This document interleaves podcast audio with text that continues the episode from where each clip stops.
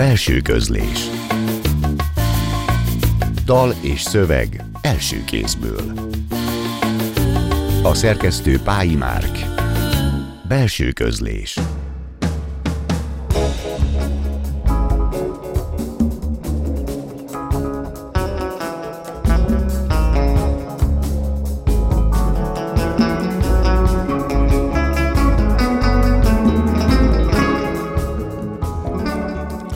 Jó estét kívánok! A Klubrádió zenés irodalmi műsorának mikrofonjánál Szegő Jánost hallják.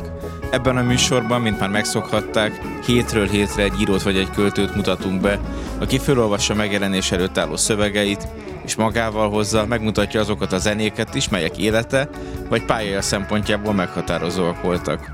Mai vendégünk szépíró is, aki legújabb kötete megjelenése előtt áll, nem kevésbé ismert viszont arról, hogy ő a Litera irodalmi portál főszerkesztője is. Nagy Gabrielát köszöntöm a stúdióban. Szervusz Gabi! Szia János! Köszönjük, hogy elfogadtad a meghívásunkat. Én is köszönöm a meghívást, és üdvözlöm a hallgatókat.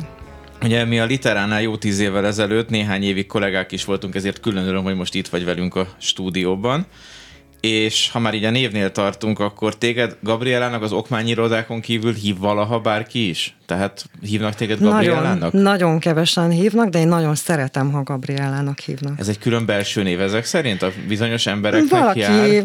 néhány ember olykor ráérez, vagy épp nem tudom, valami olyan speciális hangulat van, ami miatt így hívnak, de azt én kifejezetten szeretem. De úgy külön mondani nem szoktad, nem? Mert ezt még én például nem tudtam tőled. Igaz, nem is kérdeztem rá 15 éve mondjuk. Nem, nem szoktam senki, senkit megkérni, hogy hívjon így, nem.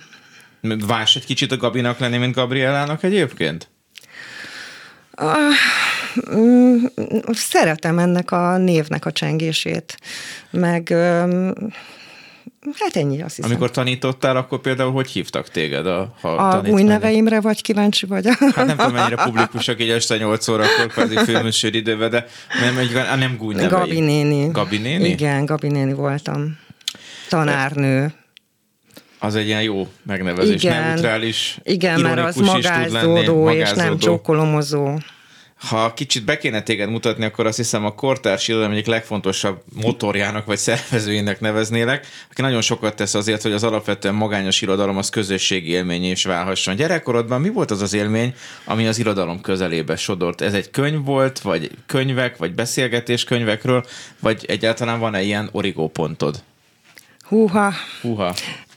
Egyke vagyok, és ezért viszonylag sokat játszottam magamban, tehát elég mondhatni, hogy magányos gyerek voltam, ráadásul volt egy olyan problémám, hogy nehezen viseltem a gyerekközösséget, ezért nagyon keveset tartózkodtam ilyen helyen, hát óvodában nem jártam, mert belázasodtam, annyira sírtam, hogy vigyen el onnan az anyám, és ezért egy másik mami és egy nagy pipi nevezetű néni bácsi vigyázott rám. Na, de az a lényeg, hogy hogy hogy, hogy kialakítottam a játékok közben egy ilyen belső világot, és én elég korlátozott gyerek is voltam, tehát nagyon keményen fogtak, mm, követelményeknek kellett megfelelnem, és, és, és az, a, az a belső terület, az, az, a, az a szabadságnak a birodalma volt.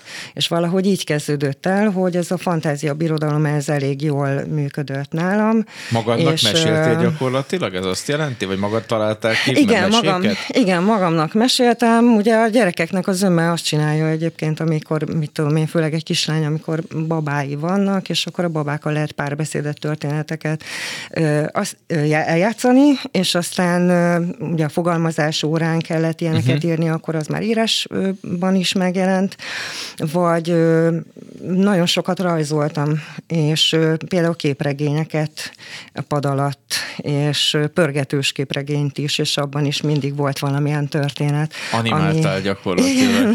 igen, igen. Én kiskoromban egyedül fociztam, és közvetítettem is magamnak, hogy milyen jól játszok egyébként, de ez itt abban maradt. Most viszont, hogy milyen jól játszik Chad Baker, azt mindannyian meghallgathatjuk a belső közdés első dala, ugyanis Nagy Gabriella választásában az I Am Full to Want You.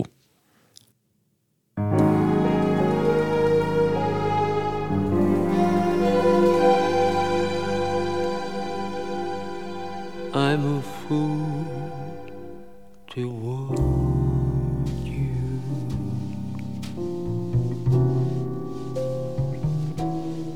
I'm a fool to want you.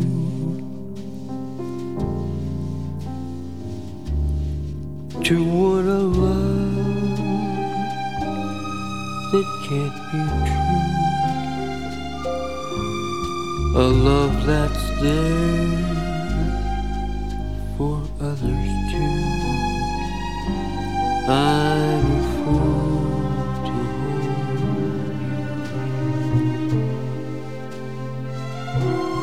Such a fool to hold you.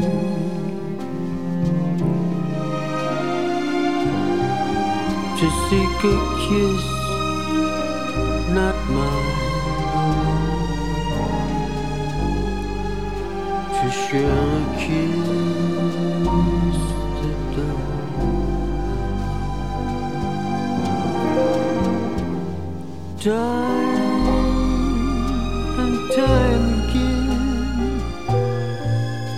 I said I'd leave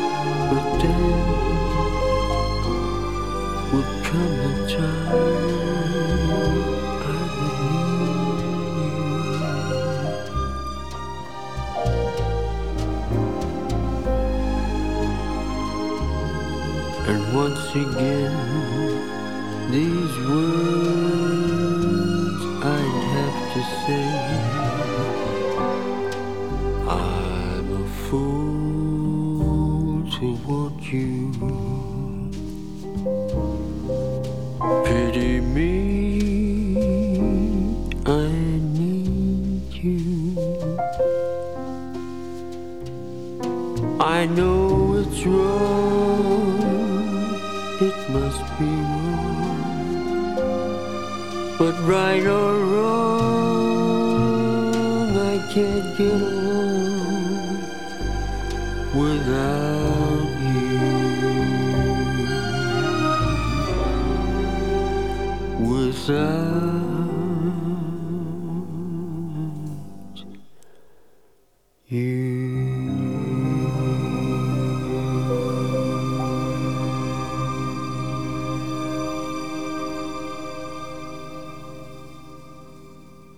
Chad Baker zenéje után Nagy Gabrielával folytatjuk a beszélgetést a belső közlés mai adásában. A zenét is ő választotta természetesen.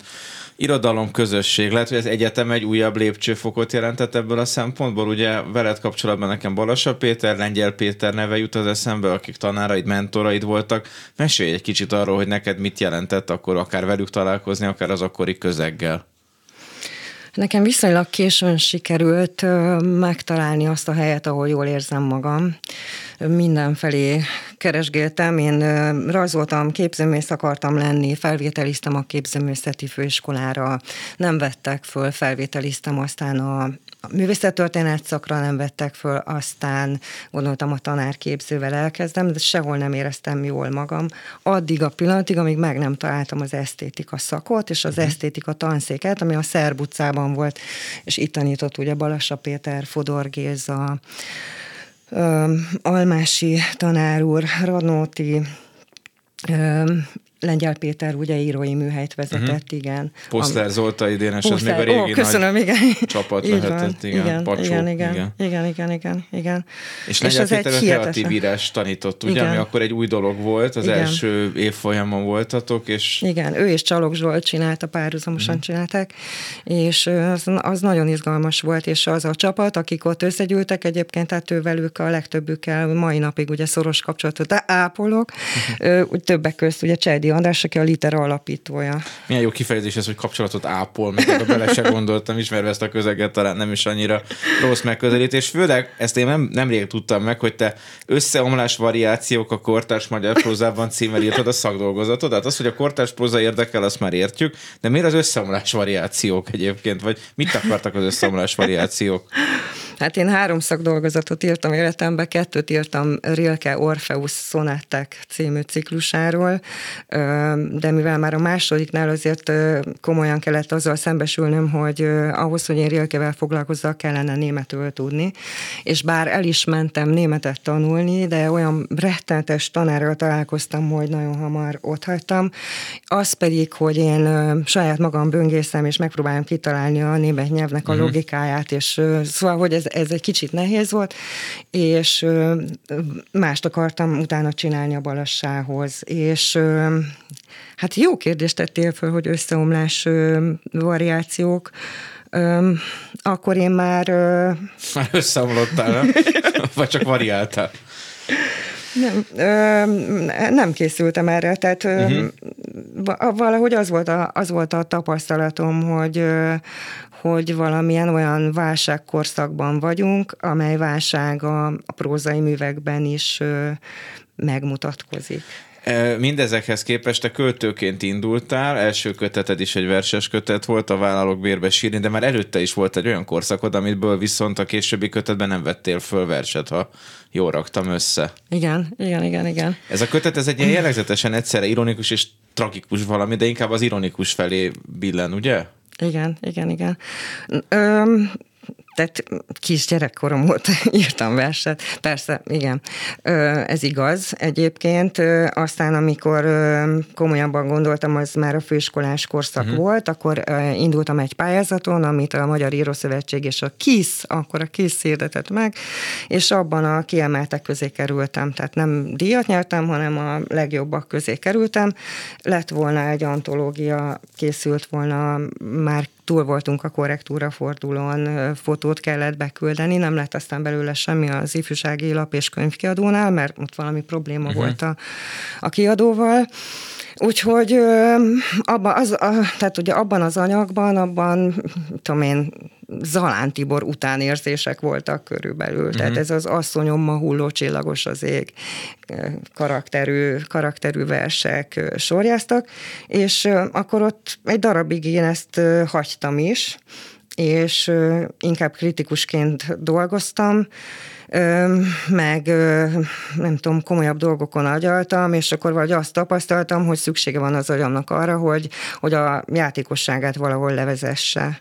Szóval ez egy jó játék volt, kísérleteztem, és, és megvicceltem az akkori törökföldő szerkesztőségét, mert hogy Szerafin álnéven adtam oda ezeket a verseket, tehát nem tudta senki, hogy ez nő, vagy férfi, uh-huh. vagy ki, fia, borja, és nagyon, nagyon tetszett a szerkesztőknek, mert valahogy olyan frissnek tűnt, meg pimasznak tűnt ez a hang, és hát viszonylag sokáig nem is árultam el nekik, és, talál, és nagyon élveztem, hogy találgatják, hogy ki lehet ez a faszi, vagy csaj.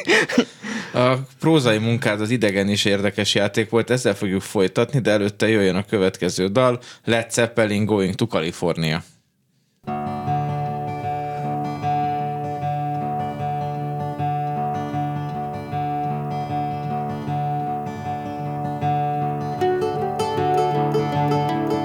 Spend my days with a woman unkind. Smoke my stuff and drink all my life.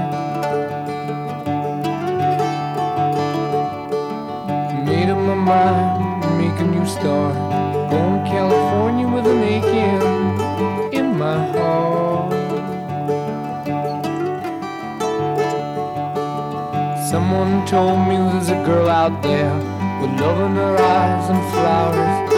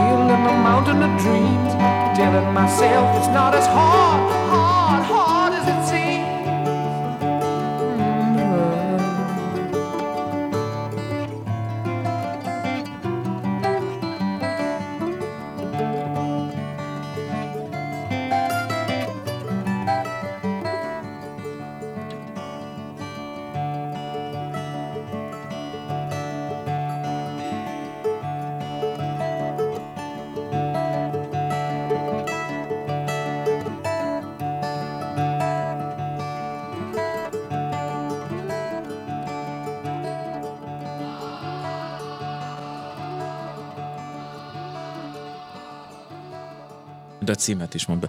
Már a címet is bemondjuk, Led Zeppelin Going to California. Itt vagyunk a belső közlés mai adásában. Nagy Gabriálával folytatjuk is a beszélgetést. A mikrofonnál továbbra is Szegő Jánost hallják. Mindjárt új, felolvasol új készülő művedből, de előtte még beszéljünk egy kicsit az Idegen című, akkoriban Brody díja jutalmazott regényedről, aminél talán a különleges nyelvválasztás a legemlékezetesebb. Ezt a kevert különleges nyelvet, ezt könnyen találtad meg? Ez igazából segítség volt, hogy ezen keresztül még felszabadultabban tudjál beszélni, vagy békjóban szerettél táncolni, vagy gúzsba kötve, vagy mi vezetett ehhez a nyelvhez?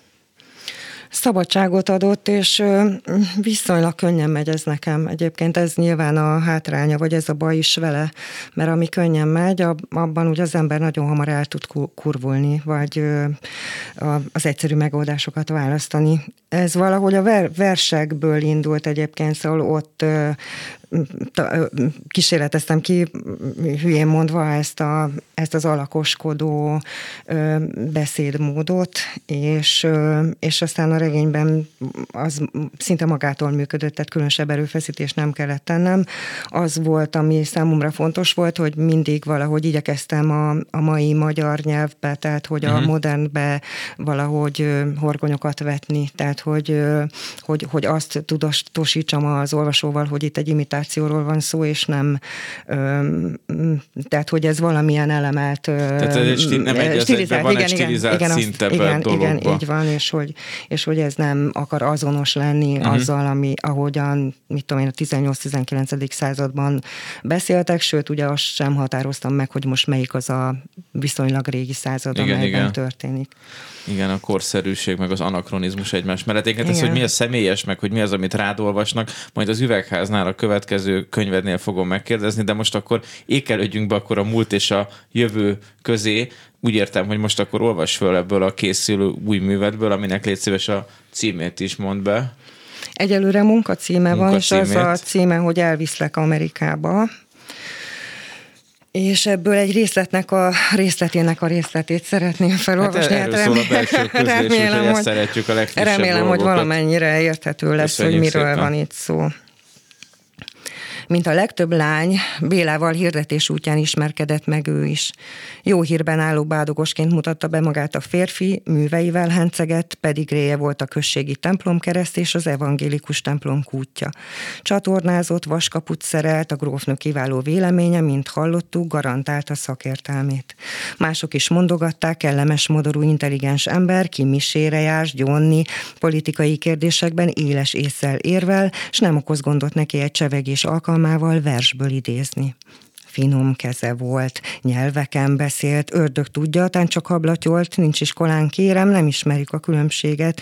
Már az első rendezvún istenítette Mária kerek idomait, egy szóval sem mondta, hogy kövér, nem nevezte dagad disznónak, ahogy mások, gesztenyebarnából vörösbehajló haját magasztalta, dúskeblét, a szeplőket az orrán.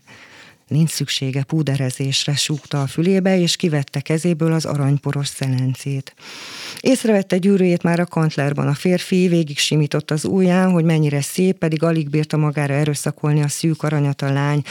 Hallgatták a dalárdát, hideg fürdőt vettek az újvárinál, és jártak a henteshez is, friss húst mustrálni, nézni, ahogy a tagba szagadt mester a bárdal lesújt. Mária vendégül látta párszor a Szent Mihályi házban, amikor Willy Baldék épp abázián gyógyítatták tengeri levegővel a fiúk, s főzött neki cakkompakkot, ami után tíz ujját nyalja. Én konyhalány vagyok, kérem, jelentkezett egy bögyös, gödrös arcú lányzó a patkáról, a szeme vágott, huncut nevetős. Emlékszem elle a lányra. A stamfelnél vásárolt, még szóba is elegyedtünk, hogy mekkora lángon fő vajpuhára a marha, s mikor rottyannak össze az ízek. Intett az apa beszéljen, és lemondóan a karfára hajolt. Azt hitte megfőzi, azt hitte meg, főzi gúnyolódott vargyasné kisé balósült el a haditerv, és botját intőjelként meglengette, ennyi, hát maradt volna az ülepén az ostoba, mint hogy önként ragasztja magára a fél cédulát. A közös főzés ellenke, A közös főzés ellenkezett lelkesen a bögyös, egybe boronálja a párokat. Nincs alkalmasabb mód a szerelmi kötésre. Miközben válogatják a passzújt, héjazzák a burgonyát, mérik a rizst, szecskázzák a káposztát, s közbevegyítik a bőrös pecsenye darabokat, majd feleresztve rántásrével a paprikát szórnak a tetejébe, nem is sejtik, de ott a konyhagőzben frigyre lépnek, mielőtt észre felfognák a paprikás csirkét együtt készíteni, komótosan, lassan, egymás kezébe akadva, veres hagyma csípő szagától könnyes tekintetű egymásba fonva, és nincs menekvés. Először egy vágás vajat izzasztanak rézlábasban, vetnek bele paprikát, szegfűborsot, vereshagymát, sárgára folytják. Nevetgélnek közben, hogy a cselédnek a Lichthof a barátja, munkatársa a mosogatórony, szerelmese a konyha hideg, hideg kövére dobott szalmazsák, pedig nem nevetne lány ilyenen, de a fűszeres gőz elveszi a maradék eszét. Körülfogja a derekát a férfi, súgja, burukkolja, mennyire vonzó ez a térfogat, a csípőn a hús megrezzen, a lány tokája megnyúlik kisé az izgalomtól hátrafeszült nyakon. Majd jön a pillanat, amikor az összevagdalt csirkét közibe kell vetni, és ismét addig folytani, míg meg nem puhul nevetnek a centiken, s a súlyon, hogy a lány mellei mit kóstálnak a mázsán, ha ráeresztik. Behintik aztán egy kanál liszttel a pörköltet, öntenek rá kevés húslevet, adnak hozzá gondolat szerint tejfölt, hogy a mártása sűrű legyen, majd megpaprikázzák, s feladják. Rottyan egyet, s kész, lehet kanalazni. Addigra már a szemük szikrákat hány, nem állhatnak meg az asztalnál. A szőke összerázkódott, Isten mentsen, hogy elképzeljük, kis Béla hogyan kérte a lányt, mutassa meg a derek, miként hajol, a lába felére a melléig, ha összehúzza magát, miután megvizsgálta az ágy hosszát, hogy munkálkodás közben kellemesen elférjenek. A kék ruhás gyűlölettel tekintett rá, utólag mind szörnyűködik dolgot, hogy nem sül ki a szíve. Térjünk vissza a megérkezésre, folytatta a szőke ügyet sem vetve a kárálóra. Remegett a levegő cinkotán, mikor a rüsztje feltűnt a vagon lépcsején, kivillant harisnyás bokája a peronon. Vihar közeledett, talán a fecskék földközelben keringtek, vibráltak az idegek. A házban Béla nem volt egyedül. Ott találjuk Jánost is. Pálinkáztak épp, mint általában. Béla az asszony népen, népen csúfolódott, hogy az összes céda oda dobja magát az első kannak, se lehet, ez mind nem hiányzik senkinek, mikor Mária az ajtón belépett. Béla egy csapásra öltött új fizimiskát, tükörfényesen simult az arca. Nagy tréfa, mester vagy, barátom fordult János felé, majd odalépett a lányhoz, kifeszítette ujjai közül a kasfület, puha csuklóját csókkal illette, aztán Máriát a szegletben álló akváriumhoz vezette, amit maga bütykölt. Aranyhalak úsztak benne az alján, kagylók, indák, kúszók, a legnagyobb hal vörös mintával a tesén az üvegfalhoz tapadva tátogott művészet volt, szépség. Hízelkedett, hogy szerelmének barkácsolta, hetekig ezen ügyködött. Mária feltüzesedett, szemében szikrák, megsimította Béla karját, majd rögves neki kezdett a kakas herepörkölt elkészítésének. Kisé zavarta a nagy darab János jelenléte, de hamar elhessegette a sötét képeket, amelyek másodpercek tört része alatt cikáztak át az agyán.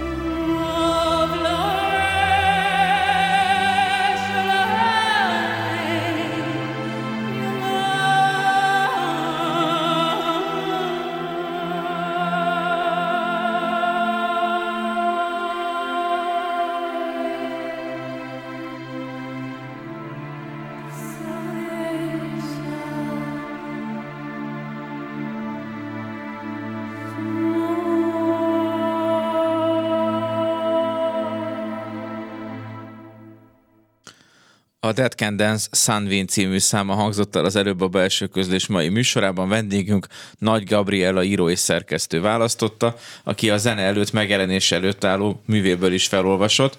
Mi az, amit ebből a részlet, ebből a, erről a műről el tudsz nekünk mondani? Szerencsére vacsora után vannak már remélem a hallgatók, mert nagyon sok minden van ebben a részletben, jó is, rossz is.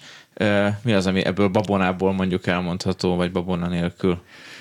Hát szerintem a kiinduló pontját, hogy mi volt az a téma, amiből vagy mi az a téma, amiből ez a regény kiindul, azt abszolút el lehet mondani. A, az első magyar sorozat gyilkos kis Béla története, illetve hát leginkább a, az áldozattá vált lányoknak a története az az, amiből elindul ez a regény, aztán, aztán megy mindenfelé, de arról úgy kevesebbet mondanék.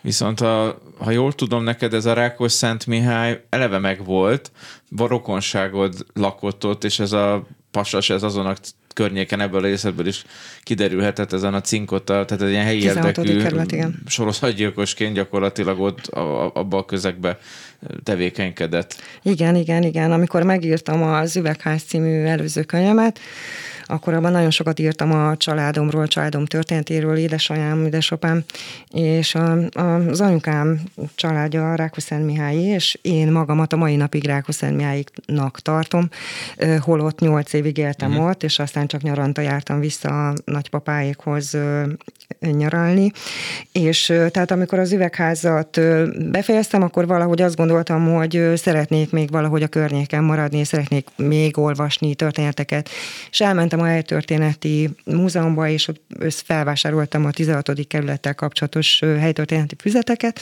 és azokban lapozgatva találtam erre rá, amit érdekes módon nem ismertem, pedig ez egy egyébként világhíres történet. Tehát olyan mértékben, hogy ebből a film készült. őrült, vagy nem őrült sorozatgyilkos Belgiumban tevékenykedett, akkor eléggé, akkor például az a kis Béla is reneszánszát élte a korabeli bűnügyi újságírásba, és akkor ennek a mintázatát itt összevetették, hogy volt már ilyen a magyar magyar történelembe. Igen, Bocsánat, igen, hogy szabadba igen, vágtam. Nem, jól tetted. Ö, és valahogy ö, megrendített ez a történet, méghozzá akárhány helyen olvastam utána, a legkevesebbet mindig a lányokról lehetett megtudni. Tehát uh-huh. azokról, az honnan származtak, hány évesek voltak, és nagyjából mind cseléd volt.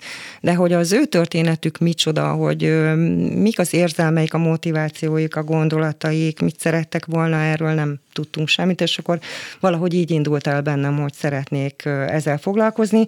Ja, és ugye a környék az pedig a 16. kerület, ami Rákoszent Mihály, Rákospalota, Mátyásföld, Árpádföld, Sashalom és Cinkota. Igen, és 1950-ig ez egy önálló település volt, és Igen. a Nagy, Nagy Budapesttel jött, került be a város testébe, Igen. de mostanáig is van egy ilyen különleges autonóm jellege, 16.-17. kerültnek erről most a választásokkor is elég sok szó esett.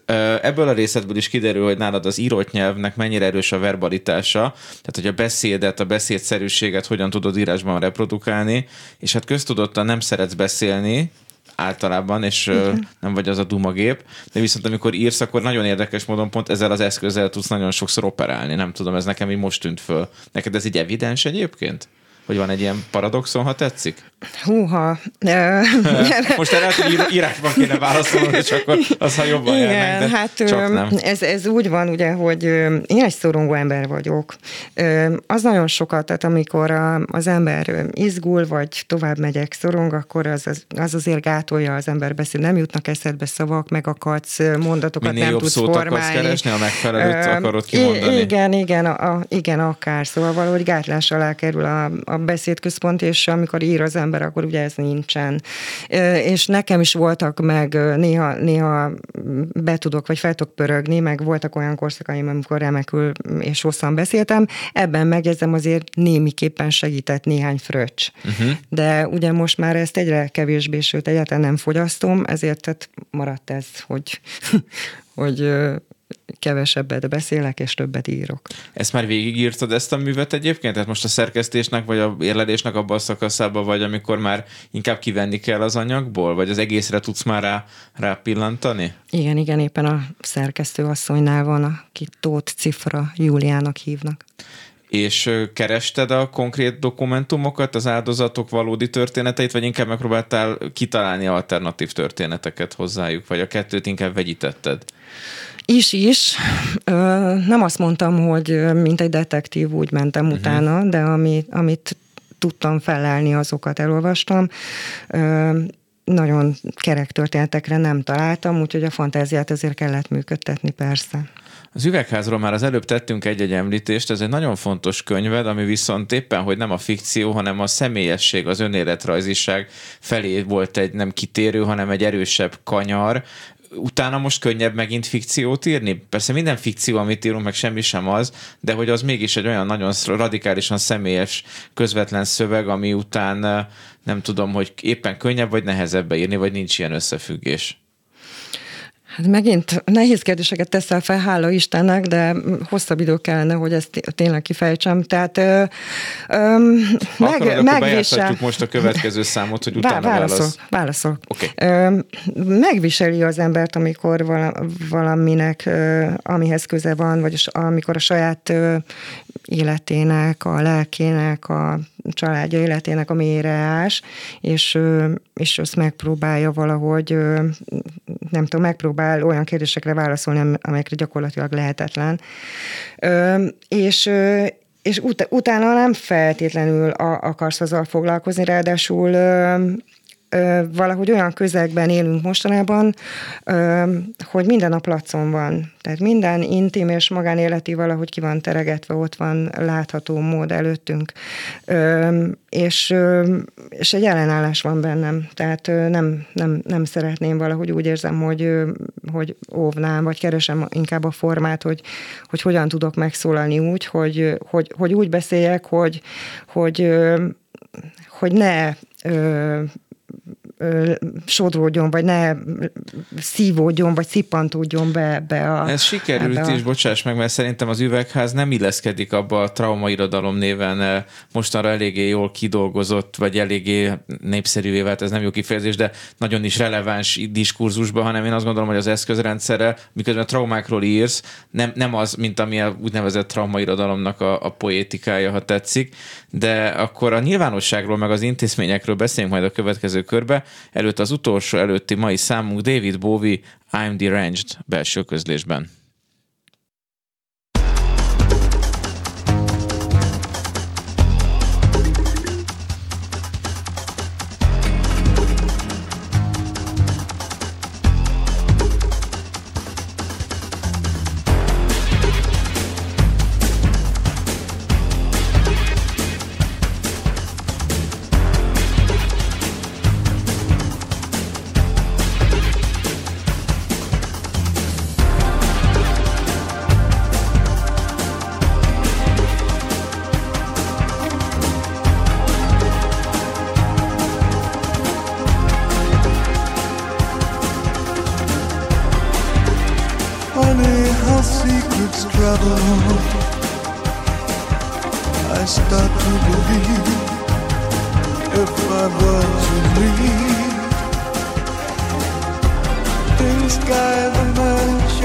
his hands built high, cruise me, Lord,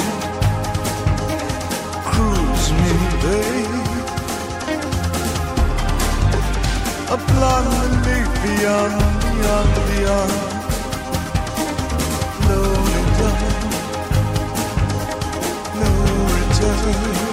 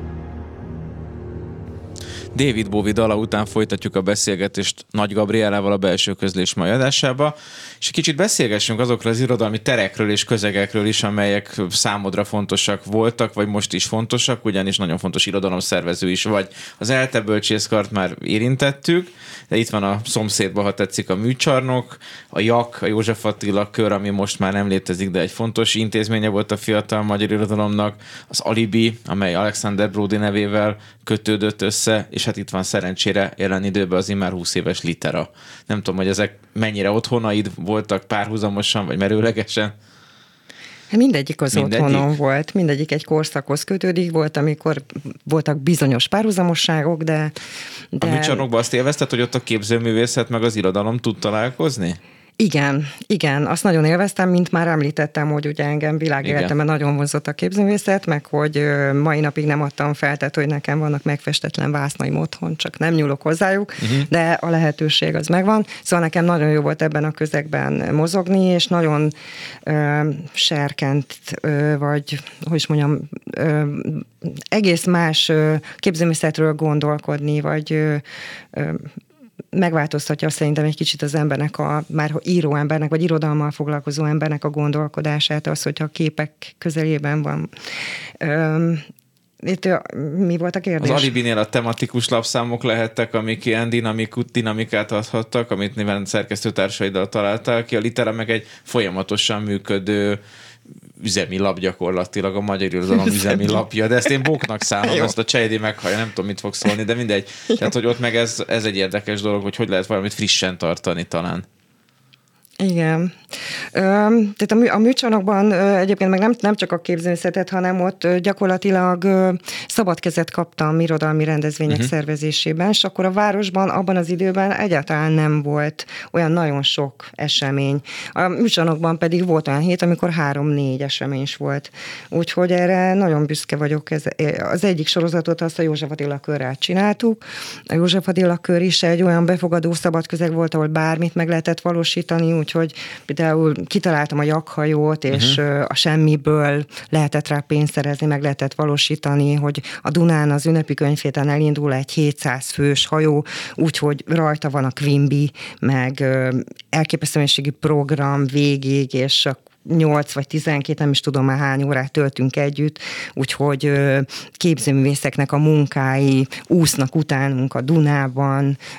Tehát ott is egyszerre igen. a több művészet. Igen, Billy Holiday igen, és igen, Lester Young gondolom nem volt a hajón, viszont a műsorunkban itt vannak, úgyhogy az utolsó szám az övék Fine and Mellow, aztán még egy kicsit a zenékről beszélgetünk.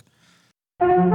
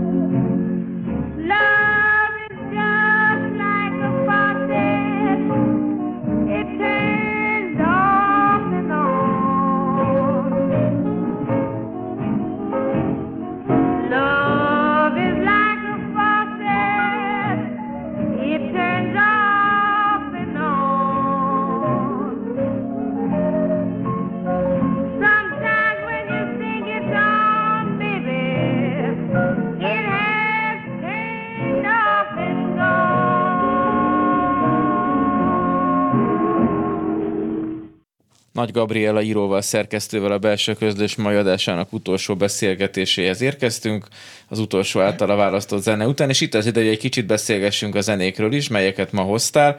Ezek a számok mennyire kapcsolódnak akár a privát zenehallgatáshoz, akár közösséghez, miért ezeket hoztad?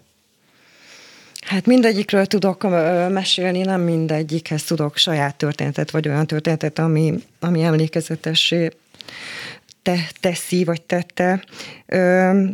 Ott van például, van, van egy például, pont a Dead Candace-nek ez, uh-huh. a, mhm. ez a dala, ez egy, mondhatni, fájdalmas történethez kötődik, mert gyakorlatilag amikor az édesapám meghalt, akkor utána ezt a, ez a zene volt, ami, hát hogy is mondjam csak, megvig, nem megvigasztalt, tehát életben tartott, vagy tartott, tartott, uh-huh. felszínen tartott, vagy segített, nagyon sokat segített nekem. És azóta mert, is tudod hogy, hallgatni, és szeretett hallgatni, tehát nem alakult Nem, ki? azóta nagyon ritkán Aha. hallgatom, mert nagyon kötődik Megérint. hozzá, igen, ez az élmény, igen. Alapvetően a jó zenével mindig az a problémám, hogy rettentesen megérint, úgyhogy kivételezett alkalmakor szeretem ezeket a zenéket hallgatni, tehát háttérzenét az gyűlölöm, én nem tudok úgy dolgozni sem, uh-huh még a tingli-tanglit sem tudom elviselni a háttérben. Te akkor külön szóval köszönjük, hogy hoztad ezeket a számokat. A David Bowie ugye az filmzene, és ezt nekem így elmondtad igen, közben. Igen, igen, igen, az nekem nagyon, először én a David Bowie-ból a késői David Bowie-t szeretem uh-huh. igazából.